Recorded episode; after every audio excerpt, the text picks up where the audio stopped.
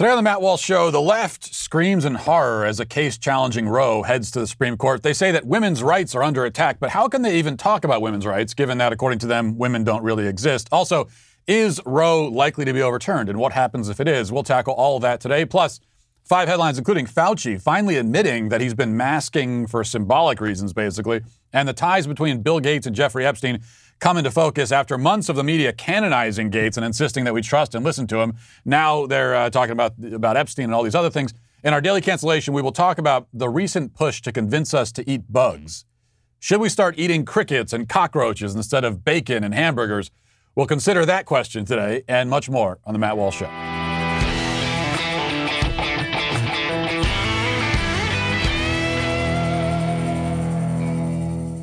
In our age of hyperbole, every Supreme Court case is treated as something monumental and history shaping.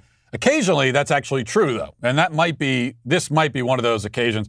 As CNN reported on Monday, quote, the Supreme Court on Monday agreed to take up a key abortion case next term concerning a controversial Mississippi law that banned most abortions after 15 weeks, rekindling a potentially major challenge to Roe v. Wade at the majority uh, conservative court, supposedly majority conservative court. We'll get to that in a second.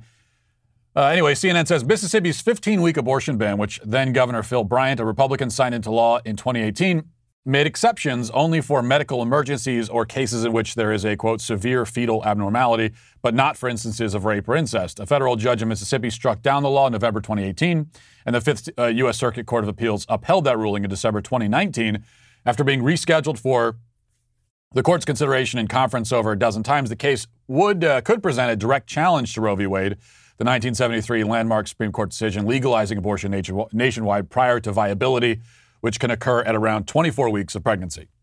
All right. Now, of course, viability in this context refers to the unborn child's ability to survive outside the womb.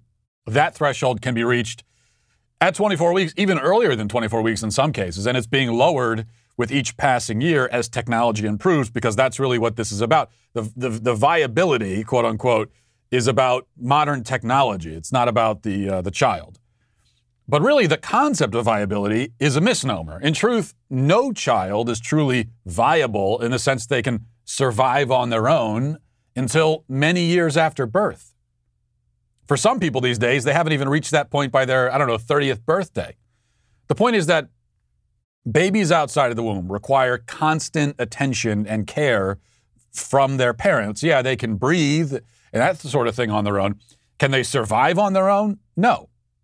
And that's that's not a that's that's you know that's not a small point. Because parents are obligated by law to provide the care to their children that their children need. And if they don't provide that care, then they have to find someone else who will.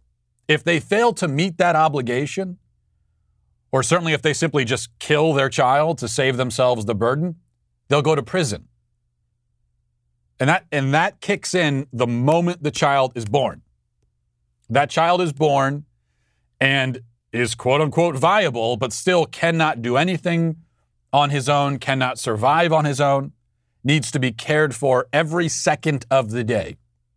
And if those parents do not provide that care, refuse to, and don't find anyone else who will, they go to jail. Now, there's no reason why we should force parents to care for their born children, but not their preborn children.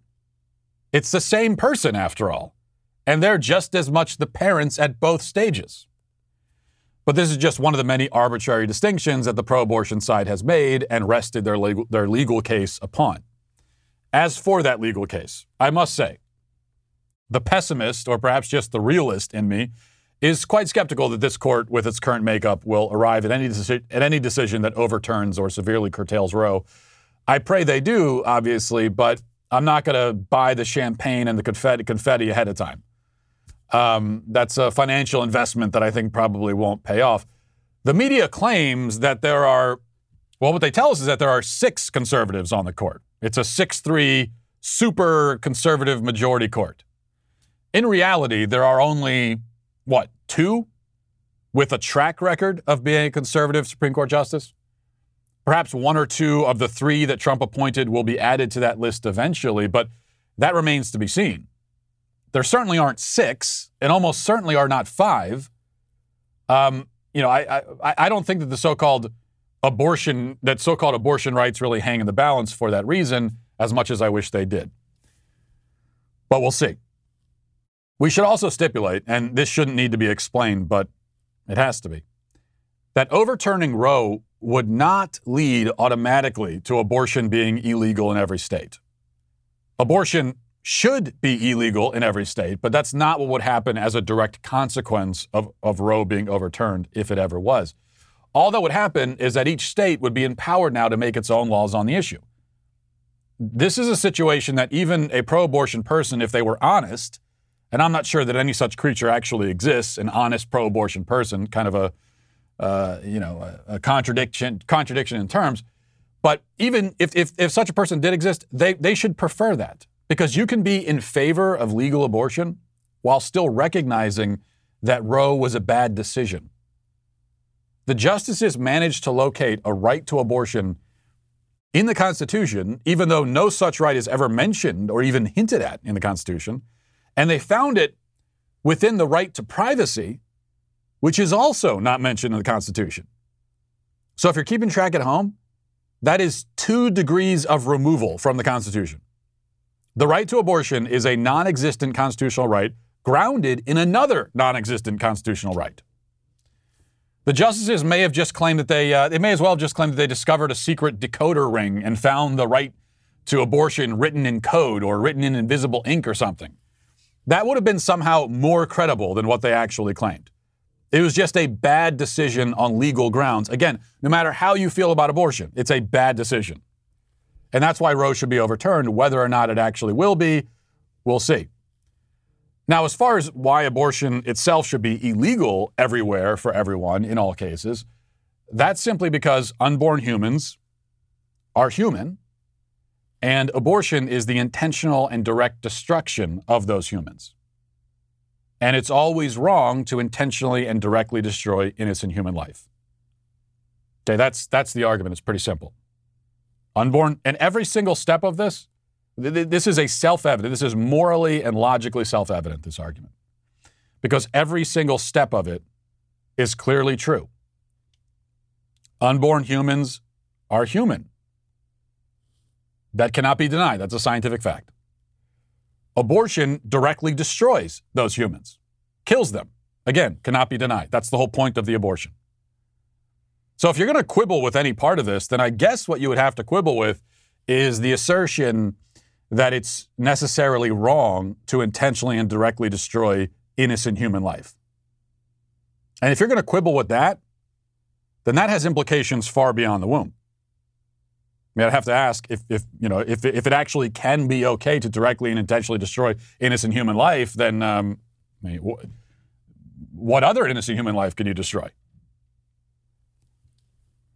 But if you're of the opinion that it's wrong to intentionally and directly destroy innocent human life, and almost everyone on earth would at least claim to believe that, then there's no way to get around the fact that abortion is a moral atrocity.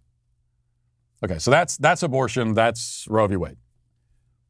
There's another aspect to this discussion that I think also has to be brought up. In response to the news about the court taking up this case, we've heard all of the panic and outrage and seen all of the performative hand wringing that you would expect. We've been told this is an assault on women's rights and an invasion of women's privacy, an attack on women's bodily autonomy, et cetera, and so forth. The lieutenant governor of Illinois tweeted the uh, typical tripe that we always see. She said, Say the word abortion. I'm over these folks who want to legislate my uterus. We know what's best for our bodies and our futures, and it's our choice. Abortion is health care. Like Illinois' uh, Reproductive Health Act, we must fight to protect the right to safe legal abortion.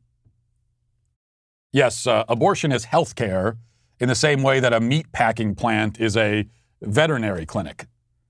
But that's not the point right now. The point is that the, the language here, the language that the pro aborts continue to use, like Joy Reid, for example, on MSNBC, she invoked in a segment last night, she invoked The Handmaid's Tale, which makes me wonder, by the way, what the country might look like if leftists would read some other book besides that and Harry Potter.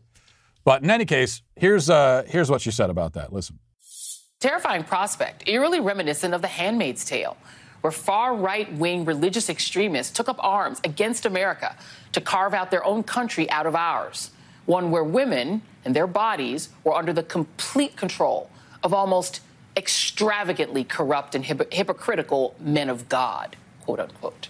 Now, what's so scary and frankly traumatizing about that show and the book that inspired it is that it starts off in the very place that we live in right now, where women have the right to choose what they do with their bodies until they don't. And then, in what seemed like a blink of an eye, those rights were just gone. So, what's the problem here? Well, aside from the general inanity and absurdity of these silly feminists who think that they're being enslaved if they aren't allowed to dismember their children. Aside from that, the problem, uh, as I feel I must continue to point out whenever given the opportunity, is that they're no longer allowed to make arguments like this, allowed according to their own rules, not mine. Women's rights, women's health, an attack on women, blah, blah, etc. As a feminist, on the left, you have lost all of those talking points. You forfeited them. You gave them up. You tossed them out the window. That's what you did. I mean, women aren't the only ones who can get pregnant, remember? This has nothing to do with women specifically. Uterus? Who says that only people with uteruses can get pregnant?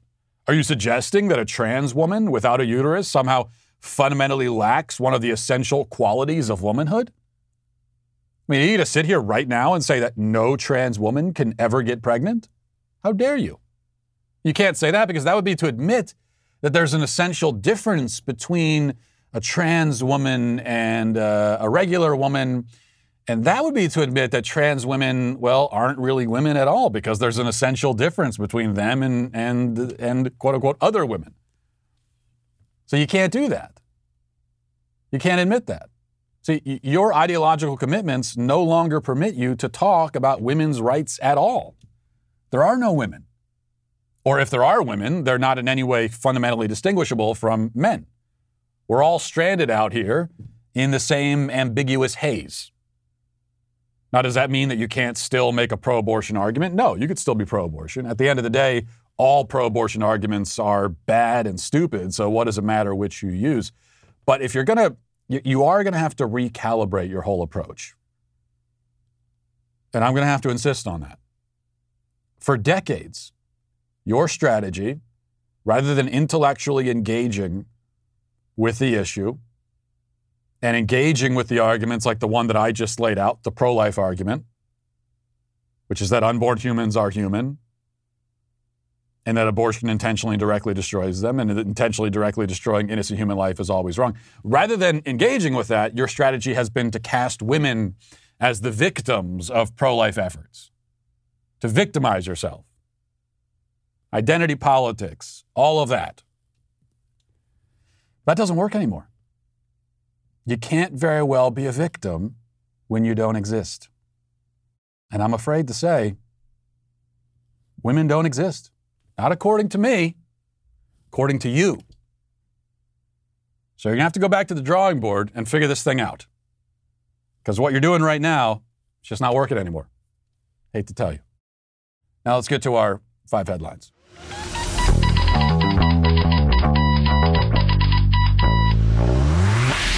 Now I want to tell you about X Chair. You know, when it comes to chairs, I am I'm a chair snob. I admit. I'm like uh, Princess in the Pea or Goldilocks. I'm not sure which fairy tale I should be using here. But the point is, uh, I have very specific chair related needs, especially because i spent so much of the time sitting down, unfortunately. Uh, and that's why I'm so happy to finally have an X Chair. X Chair has you covered with all your office chair needs. The secret is not only their patented dynamic variable lumbar support, which offers unbelievable lumbar support to your lower back, but now, thanks to their new XHMT technology, you can also get heat and massage therapy while you're sitting at your desk. You get all of that in this chair. It's a, it's a massager, it's an office chair, it's everything all rolled into one. Instead of your old uncomfortable office chair, now you can look forward to spending hours sitting in the ultimate therapeutic massager. The XHMT delivers heat and massage technology right to your core, helping increase blood flow, muscle recovery, and energy. All the perks that make working from home or office a joy. Um, X-Chair is, uh, is on sale now for $100 off. So go to xchairwalsh.com. That's the letter X, chair, walsh.com or call 1 844 4XChair. XChair has a 30 day guarantee of complete comfort, and you can finance your purchase for as little as 30 bucks a month. Go to xchairwalsh.com now. Use code XWheels for free X Wheel blade casters. xchairwalsh.com. I endured a great trial recently. My, my son is very into superheroes now, which is great, um, going through a big superhero phase. And I, you know, I love superheroes too when I was his age. And, you know, I want to show interest in the things that he's interested in. So I sat down with him on Sunday night to watch uh, the event. We all watched as a family, actually, watched the Avengers and the first one. And I've never, I never, I've never seen any of the Avengers movies and I know that I'm like 10 years late, I guess, but uh, but I never saw them because I didn't before now. I didn't have kids that were old enough to watch them, and I wasn't going to go and watch them myself because I'm a uh, what do you call it, a grown man. So I wasn't expecting much, but man, are these movies terrible, so bad, really, really bad. I thought they'd be bad, but they were even worse than I thought. I didn't say that to my son, but between you and me, long, dull, repetitive, there, there are no stakes, right? E- even though the world is hanging in the balance, there's actually no stakes. Nothing is at stake because everybody is indestructible until the moment when the script needs them to not be indestructible. So, like the Hulk, for example, he can, uh, he can pick up a tank and rip it in half and throw a piece of it into orbit, but then he punches Captain America directly in the head, doesn't even cause a concussion. And then at another point, Captain America like slips on a banana peel and is knocked unconscious for three days. I'm paraphrasing the movie slightly, but the point is that their indestructibility fluctuates wildly depending on what is needed for that particular scene. And that just makes it boring. It's like watching a video game. And it's long, it's so long too. These long, drawn out scenes of these one dimensional cardboard characters whining about their feelings. Speaking of the Hulk, you know, the movie is 18 hours long. And the Hulk is actually the Hulk for 12 seconds. And my son is sitting, all he wants to see is the Hulk break stuff. But instead, he's watching Mark Ruffalo take anger management classes. This is not, who is this supposed to appeal to? You don't have the actors or the script to turn this into a character drama. So if it's going to be a mindless orgy of punching and shooting, then just pick a lane and go with that. Really bad. How do adults watch this? They're grown adults who don't even have a kid. It's not like this is a sacrifice they're making for their kids. They watch it on their own. What are you doing? I, I will admit, the one thing I liked in the movie was uh, Scarlett Johansson's character uh, because she was so useless. It's hilarious. You've got these immortal gods and superhuman creatures, and then they team up with a woman who's, uh, as far as I can tell, she's just she's a she's a moderately athletic woman why would you need her on the team? It's like if they're if the top nine scorers in the NBA were playing pickup basketball and the team with four needed a fifth guy, so they got me to come and play. Like you'd definitely be better off with just four of you than having me on the court because I'd be a liability.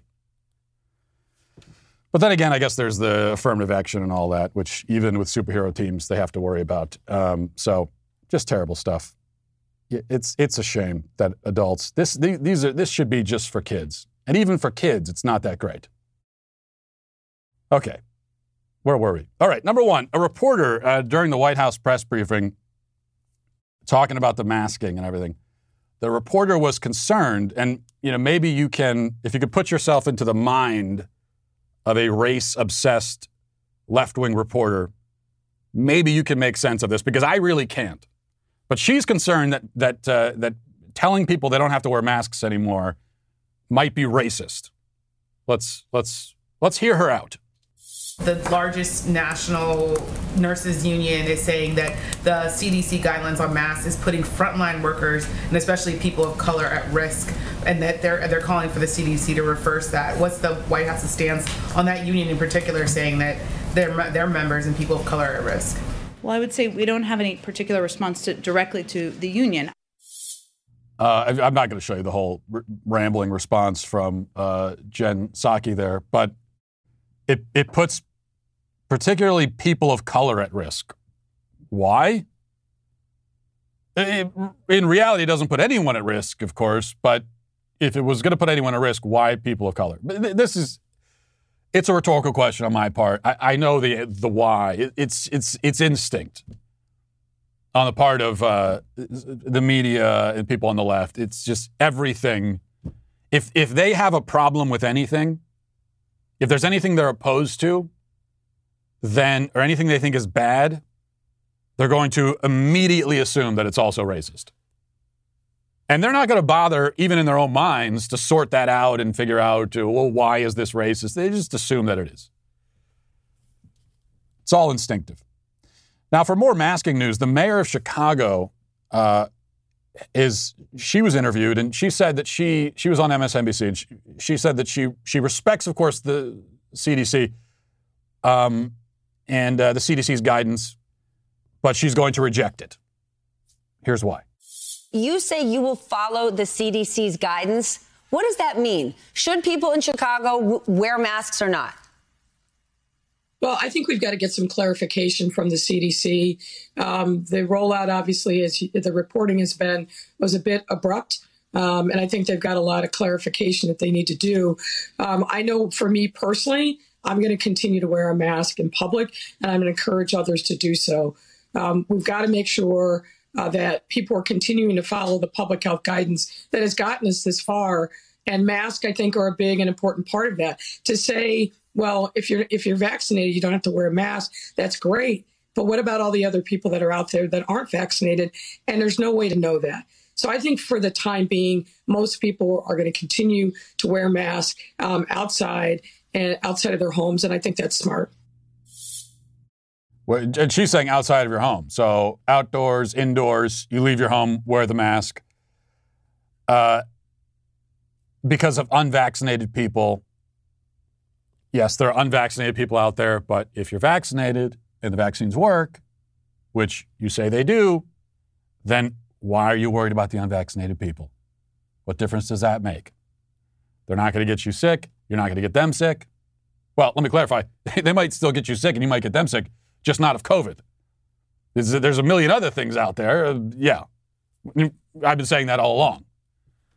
Um, we, uh, we think that we conquer COVID and now we're immortal, which is why I do kind of laugh when I'm, and I shouldn't laugh about this at all, but I kind of imagine it would be sort of funny a little bit if somebody, you know, they go and they get the COVID vaccine and uh, then CDC makes the announcement and says you can take the mask off and yeah, we got past the pandemic. And so it's like, oh, I'm immortal now, I'm fine.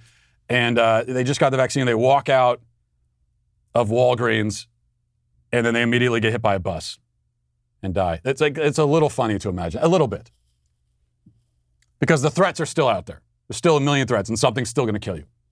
But as far as COVID goes, um, why should you worry about the unvaccinated people from your own using your own logic? Now, speaking of people who are still wearing the mask, we talked about this. I, I, I wanted to read this to you, proving the point that I opened the show with yesterday. And I wish I had read this because this was an article in the New York Times that was published a couple days ago. I just didn't see it before I did that monologue yesterday. I wish I had seen it. Perfectly proving the point. Let me read a little bit of this to you. This is from the New York Times. It says, quote, Whenever Joe Glickman heads out for groceries, he places an N95 mask over his face and tugs a cloth mask on top of it. He then pulls on a pair of goggles. So, two masks and goggles every time he goes out to go grocery shopping. He has used this safety protocol for the past 14 months. It did not change after he contracted the coronavirus in November. It did not budge when earlier this month he became fully vaccinated. And even though President Joe Biden said on Thursday that fully vaccinated people do not have to wear a mask, Glickman said he planned to stay the course. In fact, he said he plans to do his grocery run double masked and goggled for at least the next five years. Even as a combination of evolving public health recommendations and pandemic fatigue, lead more Americans to toss the masks they have worn for more than a year. Glickman is among those who say they plan to keep their faces covered in public indefinitely. For people like Glickman, a combination of anxiety, murky information about new virus variants, and the emergence of a sizable faction of vaccine holdouts means mask free life is on hold, possibly forever. Glickman, a professional photographer and musician from New York, said, quote, I have no problem being one of the only people, but I don't think I'm going to be the only one. And then it continues, but this guy double masked with goggles, fully vaccinated. This is in in any other time. You saw just imagine a year and a half ago seeing a guy like that with goggles and two masks on at the grocery store. And assuming you knew that he had no other major health concerns, what would you think of, of that guy? You would think that he's insane. You would, you would think that this is someone suffering certainly clinical hypochondria, o- OCD. This is someone who should be in a mental institution. This is someone who's a, a, danger to himself and others, potentially. This is a, a mentally unbalanced lunatic. That would be everyone's assumption a year and a half ago. And you know what? You, it, it's, it's correct now, too.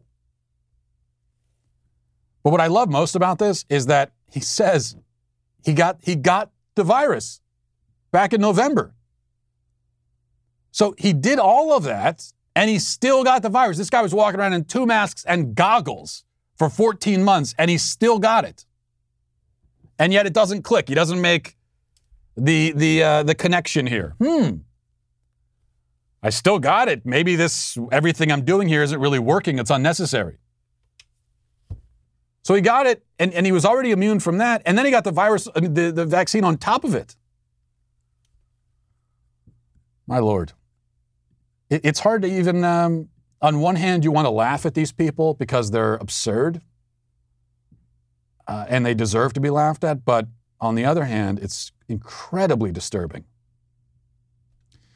One other thing here on the on the masking, I just wanted to play this for you. Uh, Dr. Fauci interviewed on TV yet again, his favorite thing to do.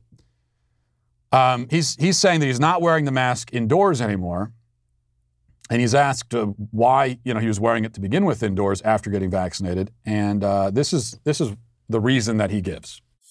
How has it changed what you do? How has it changed your mask wearing practices? Well, you know, George, I'm obviously careful because, I mean, I'm a physician and a healthcare provider. I am now much more comfortable in, in people seeing me indoors without a mask. I mean, before the CDC made the recommendation change, I didn't want to look like I was giving mixed signals. But being a fully vaccinated person, the chances of my getting infected in an indoor setting is extremely low. And that's the reason why in indoor settings now, I feel comfortable about not wearing a mask because I'm fully man, I'm fully vaccinated. Okay, so he says there that he doesn't need the mask. He's not wearing it now. Why did he wear it before? Because he didn't want to send mixed sig- signals, which is another way of saying that he was wearing it for show. He was wearing it for symbolic reasons. He was wearing it as theater, it's theatrical. Uh, he admits that there. So now I want to go back to the, the ancient past of two months ago when um, Rand Paul was questioning Fauci and said that wearing masks when you're fully vaccinated is theater. And uh, at the time, Dr. Fauci wasn't quite ready to admit that. Let's watch that. You're telling everybody to wear a mask, whether they've had an infection or a vaccine. What I'm saying is they have immunity, and everybody agrees they have immunity. What studies do you have that people that have had the vaccine Yeah. or have had the infection are spreading the infection? If we're not spreading the infection, isn't it just theater? No, it's not. the vaccine and you're wearing two masks. Isn't that theater? No, that's not. Here we go again with the theater. Let, let, us get down to the facts. Okay, the studies that you quote from Crotty and Sette look at in vitro examination of memory immunity, which in their paper they specifically say this does not necessarily pertain to the actual protection. It's in vitro. And what studies can you point to that show significant reinfection? There are no studies that show Just let, significant let, me, let me finish the response to your question, if you please. The other thing is that when you talk about reinfection and you don't keep in the concept of variants, that's an entirely different ball game. So that was him two months ago. It's not a year ago. It's two months ago. We're not talking about March 2020. That's March 2021. And he say, "Oh, here we go again with the theater. It's not that at all." And then fast forward two months, and he say, "Yeah, it was all theater." Just a liar. All of these people lying like they breathe. I don't even know if they can tell anymore when they're lying.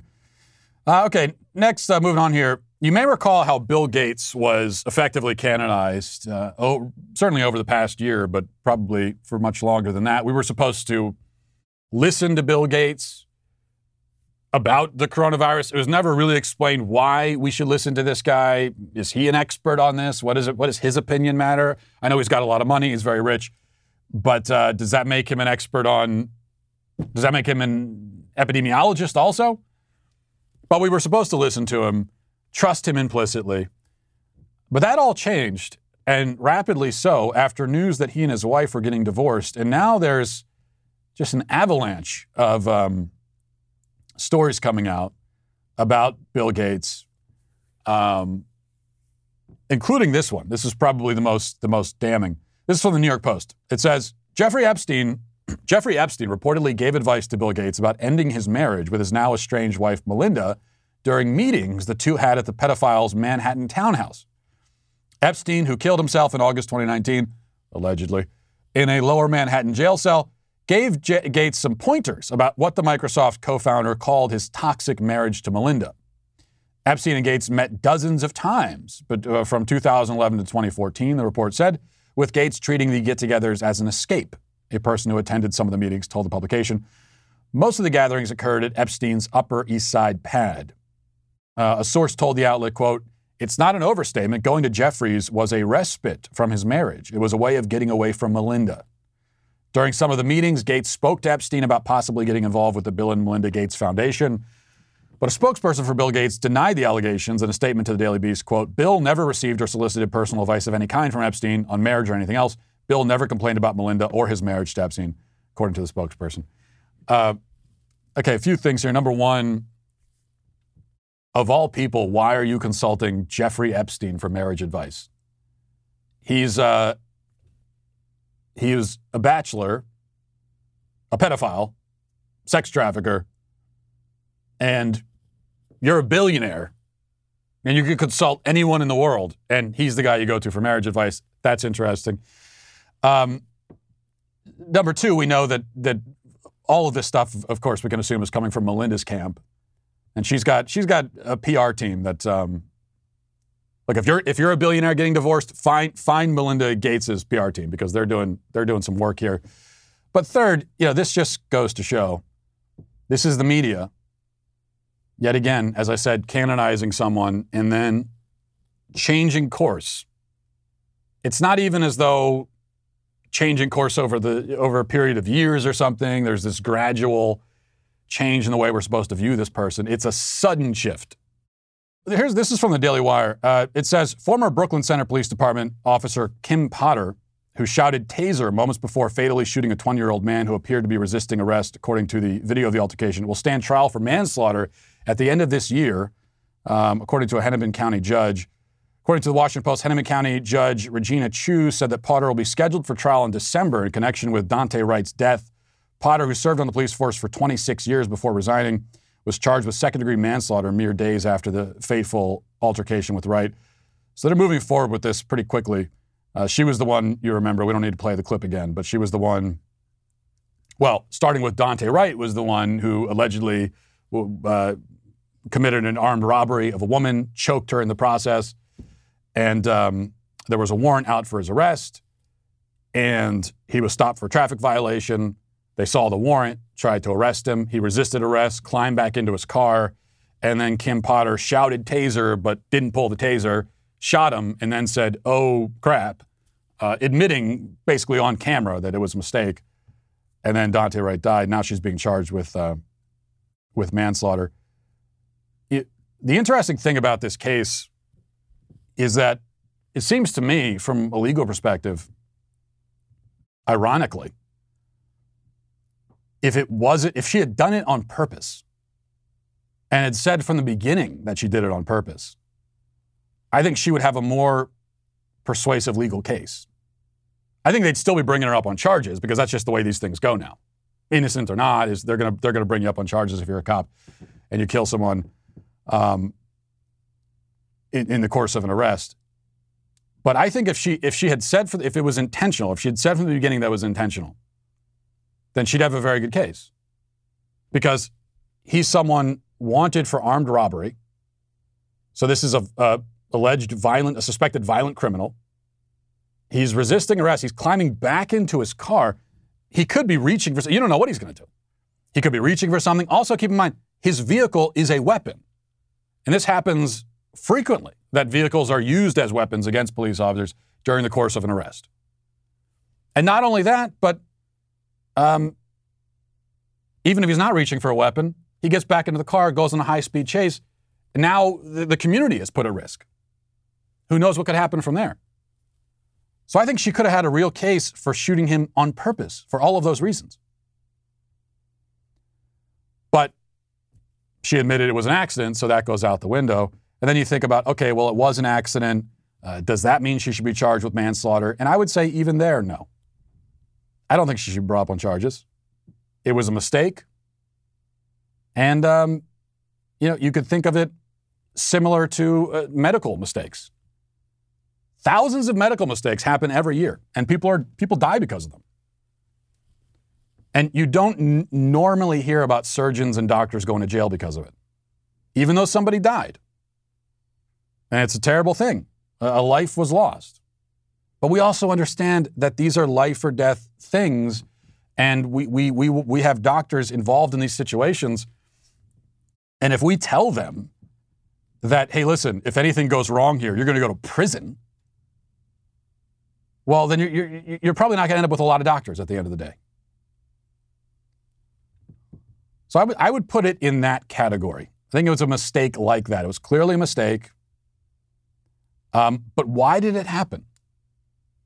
Yeah, it was a mistake on her end, but it happened because Daunte Wright took it in that he resisted arrest. He's again suspected violent criminal, resisting arrest, climbing back into his car. He, you, you're taking your life into your hands when you do that. So he is the one who took this situation from a peaceful, non lethal situation. They were in the process of arresting him. And they would have just put him in the car and taken him to jail, and he, could, he can fight the charges in court like you're supposed to. His life was not in jeopardy at all until he made the decision that he made. So he is the one who created this situation. He is the one who put Kim Potter in the position where she could make a mistake like that. So if you want to put cops in a position where they could make a fatal mistake, then don't do that. I mean, don't be a violent criminal to begin with is probably the best best course of action.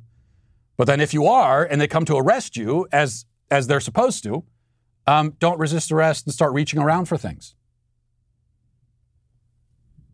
In a fair and just society, I think that's what we would do. You take Kim Potter, you take her off the force, obviously. Do you need to put her in prison? Is she, is she a threat to, to the public? Is anyone worried that she's a danger to the public? You take her off the force, it's not, she's not a danger to the public. I don't see how justice is served by, by sending her to prison. What's achieved by, you know, you put her in prison for 10 years. Okay, what does that achieve? I, we can assume that she's already distraught by this, that her life is already ruined. Like, you, there's probably nothing you could do to make her feel worse about it. And where does the fault lie ultimately, or rather, where does the fault begin? It begins with Daunte Wright. Um, all that to say, you know, that's how it should be, but how is it actually going to be? How it actually is going to be is that she's probably going to go to jail for 10 years if not longer. All right, moving on to uh, reading the YouTube comments. This is from Andrea. She says, When Matt yells at us to hit the like button, we get a small taste of his kids' lives. Pray for them.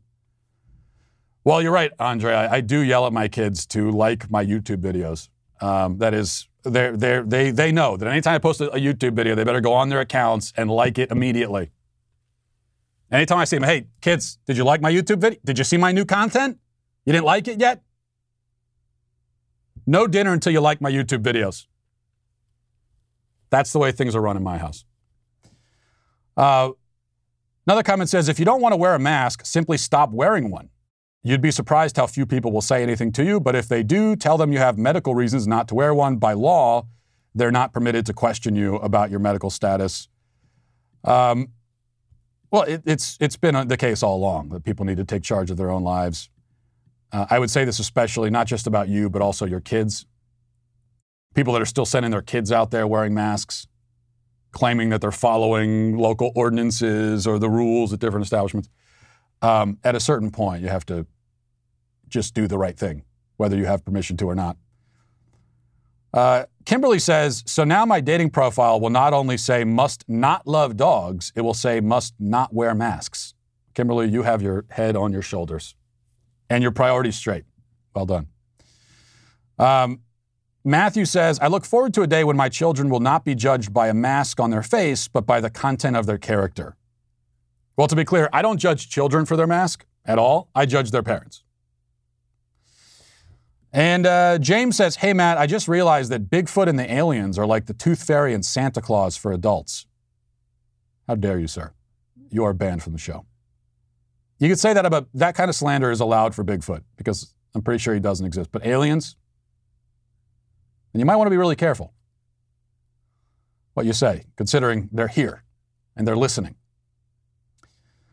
Uh, and finally, on Bigfoot, Neon White says every year over 15 million people buy hunting licenses and go out into the woods with guns to kill things. If Bigfoot was real, there's a 100% chance that someone would have shot one by now. Uh, yeah, not a 100% chance, but I'd, I'd, put it at like, there's like an 80% chance at least. So that's uh, one of the reasons, among many, why I, I, I unfortunately I can't believe in Bigfoot. But I'm still open to being convinced if anyone wants to try. You know, I don't know about you, but uh, my idea of a good time is not spending hours at an auto parts store. Sometimes I'm not sure what my idea of a good time actually is, but uh, it's definitely not at an auto parts store, and that's why I'm so happy to have rockauto.com. It's so much easier than walking into a store and someone demanding quick answers uh, that you might not ex- know the answer to. And uh, then they usually just have to order the part online anyway, because even if you can answer their questions, they're not going to have what you need. They order the part, cut out the middleman, go to rockauto.com yourself. You've got your phone in your pocket, just pull it out, go to rockauto.com. They always offer the lowest prices possible. They're not going to change prices. Um, and, uh, and also, it's a really easy site to navigate. You can quickly find what you're looking for, and you're going to see all the parts available for your vehicle and choose the brands, the specifications, and the parts you prefer. And listen, they're a family business. They've been uh, serving customers online for 20 years. So if you need auto parts, go to rockauto.com right now. See all the parts available for your car or truck. And as always, we tell you remember to write Walsh in there. How did you hear about us box so they know that we sent you? And not everyone has the privilege of uh, getting to know the one and only Candace Owens live and in person, but that might be about to change for you. If you uh, sign up as a Daily Wire member with code VIP, you'll also get 20% off your new membership and be automatically entered for a chance to win a trip to the Daily Wire studios to see Candace live. Not only will you be meeting Candace, you'll be getting an inside look at her studio, our office, and front row seats to watch her live and in action on her talk show, Candace. Uh, and also, we should mention if you come here, you're going to be in the general vicinity of one Matt Walsh as well. You're not going to meet me, but I'll be around. You may walk the ground that I walked upon. That's a, that's a perk, you got to admit. So don't wait. Go to enter uh, to win a Candace VIP pass now at dailywire.com slash Walsh uh, slash subscribe. That is, it's dailywire.com slash subscribe. This is all about me all of a sudden. Using code VIP for 20% off and for an experience that only Joe Biden could forget. Rim shot. Now let's get to our daily cancellation.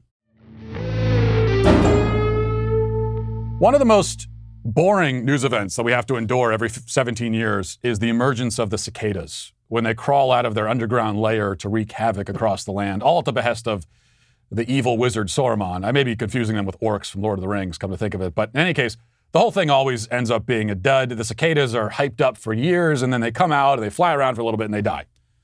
The only thing that makes this year's cicada batch a little bit more interesting is that this time there are a bunch of freaks out there in the media trying to convince us to eat them. This headline on Wired.com is typical. It says, the cicadas are coming. Let's eat them. Why not embrace Brood X as the free range, sustainable source of protein that it truly is? Popular Science's headline says the Brood X cicadas are coming and we should and you should eat them. Here's how. And the New York Post says eating trendy Brood X cicadas, what the bug recipes taste like. Now I'm not sure how the cicadas themselves are trendy. I, have never really thought of bugs in that way. But um, if you're wondering what these recipes are, well, WJZ in Baltimore had a report a few days ago featuring a Johns Hopkins doctor giving some tips on how to prepare your cicada snack. So, uh, so here's that. All right, cicadas, look, soon going to be buzzing around everywhere in our area. Going to be fun. This was inevitable. One expert at Johns Hopkins says they make cicadas, that is, for a very tasty and eco-friendly meal. Stetson Miller has this for us. Cicadas will soon be crawling all over Maryland, trillions of them in our backyards and trees. And believe it or not, that means a lot of opportunities to try out a new snack, according to one Johns Hopkins professor. They're a lot like shrimp. They're like tree shrimp. Sustainable food expert Jessica Fanzo is planning to collect and eat cicadas herself and wants you to know that they're a great source of protein and also great for the environment. We're in the middle of climate change insects they are a great alternative source to other animal source foods, which, for example, cows, which are producing a lot of greenhouse gas emissions. If you're brave enough to try one, she says you should pick out the nymphs while they're still white, the ones that have just come out of the ground and only eat the females. You can then freeze them in a bag, and then when you're ready to eat, boil them first for two minutes and then cook them to your liking. You can roast them in the oven, put some salt and pepper on there, some some Old Bay seasoning on them. There's even a free cookbook online dedicated to cicada dishes called Cicadalicious. Professor Fanzo is urging people to give them a try as an alternative green source of food that only comes around once every 17 years. Now, first of all, I have to say, claiming that they taste like shrimp is not a selling point to me. Shrimp are hideous, foul tasting, tiny little mutant beasts themselves. They live in the they live in the dark depths of the ocean, 10,000 feet underwater. They're, they're, so they're tiny and gross and ugly, and God put them in the ocean deep down. Basically, a bright neon sign from heaven saying, "Don't eat this crap." And yet we didn't catch the hint. We still scoop them up, shovel them into our fat faces. So cicadas are like shrimp, not helping your case, if true. But it's not true. Bugs don't taste like shrimp. They taste like bugs. I, I've eaten some bugs. I've had crickets. You can go to my Instagram right now and see the video. Do you know what the crickets tasted like? They tasted exactly like you think a cricket would taste. There is no surprise. The moment you eat a bug, your immediate reaction is, yep, that's a bug. And your second reaction is, oh Lord, all of its limbs are now stuck in my teeth. It's not a pleasant experience. But it's one that our cultural overlords want us to have more often. The push to eat bugs has been going on for a while now. It's got big money behind it. Speaking of Bill Gates, the Bill Gates Foundation has been promoting bug harvesting for a long time, though I sincerely doubt that Gates himself has ever sat down to a bowl of beetle soup. The Guardian had a lengthy article a few days ago titled, If we want to save the planet, the future of food is insects. Fried crickets on the school menu, milk made from fly nar- larvae, and mealworm bolognese for dinner? These are the environmentally friendly meals we can look forward to. Bon appetit. Milk made from fly larvae. Well, that's only slightly more grotesque than almond milk, at least. But this is what the elites want for us. The UN, too, has come out to promote bug eating. Overall, the future they imagine for us is one where we're living in our pod home the size of a shipping container, eating cockroaches for breakfast, and wearing medical masks whenever we leave the house. They want us all to live like, um, like, like we're like we're the last survivors in a post-apocalyptic hellscape, basically. That's the ideal vision of the future in their minds. And I find their vision repugnant, especially when it comes to the meal plan. First of all, it's, it's not necessary to eat bugs in order to save the planet. You're not going to change the weather by eating bugs. I shouldn't have to say that. The claim being advanced by these people, and this is no straw man, it's actually what they believe. The claim is that if you eat crickets for lunch enough times, there will be fewer hurricanes. It's the weirdest form of magical thinking. Because as the logic goes, cows fart and burp a lot, and that's helping to cause weather related catastrophes, and it's also melting the ice caps. So we have to look for a less flatulent food source.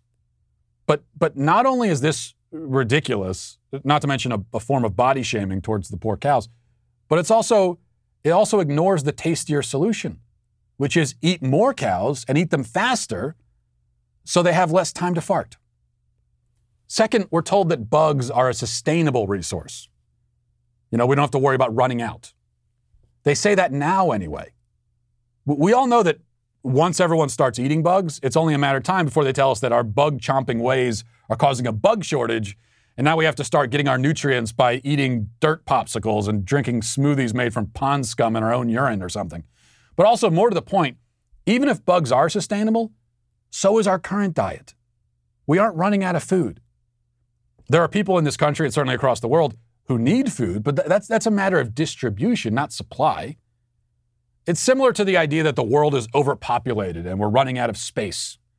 But that's not the case at all. We have plenty of space. In fact, the entire population of the world could fit inside the state of Texas if we wanted to. The problem is in how the space we have is utilized. We tend to crowd ourselves like sardines into cities while leaving huge swaths of land empty. So we're doing a pretty bad job of, of using the space available. That's the point. Just as we may be doing a subpar job in some cases of using resources, but, but that's not the same thing as running out. Third, most importantly, as already covered, eating bugs is disgusting. It is beneath us as civilized people. We are too high on the food chain to reduce ourselves to that barbarity. The push to make us eat bugs is anti human and it's degrading. There's a reason why we are viscerally repulsed by the thought of, of eating bugs, or even just the sight of bugs. They're dirty, they're disease infested, they're gross, they are pests, not cuisine. You call an exterminator when you have bugs in your house. You don't look up recipes. When your kid comes to you and tells you there's a spider in his room, you tell him to bring you a shoe, not the garlic powder. In summary, bugs are meant to be stomped on and destroyed not put into your mouth. You sick freaks. And so eating bugs is canceled today. And we'll leave it there. Thanks for listening. Thanks for watching. Have a great day. Godspeed.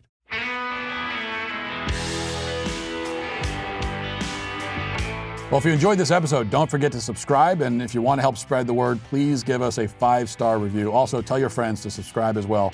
We're available on Apple Podcasts, Spotify, wherever you listen to podcasts. We're there. Also, be sure to check out the other Daily Wire podcasts, including The Ben Shapiro Show, Michael Knowles Show, The Andrew Klavan Show. Thanks for listening. The Matt Walsh Show is produced by Sean Hampton, executive producer Jeremy Boring. Our supervising producers are Mathis Glover and Robert Sterling. Our technical director is Austin Stevens. Production manager Pavel Vodosky. The show is edited by Sasha Tolmachov. Our audio is mixed by Mike Coromina. Hair makeup is done by Nika Geneva and our production coordinator is McKenna Waters. The Matt Walsh Show is a Daily Wire production, copyright Daily Wire 2021. Brazil transforms Christ the Redeemer into a massive Dr. Fauci. Eric Clapton complains of a brutal reaction to the COVID vaccine, and France bans woke language. Check it out on The Michael Knowles Show.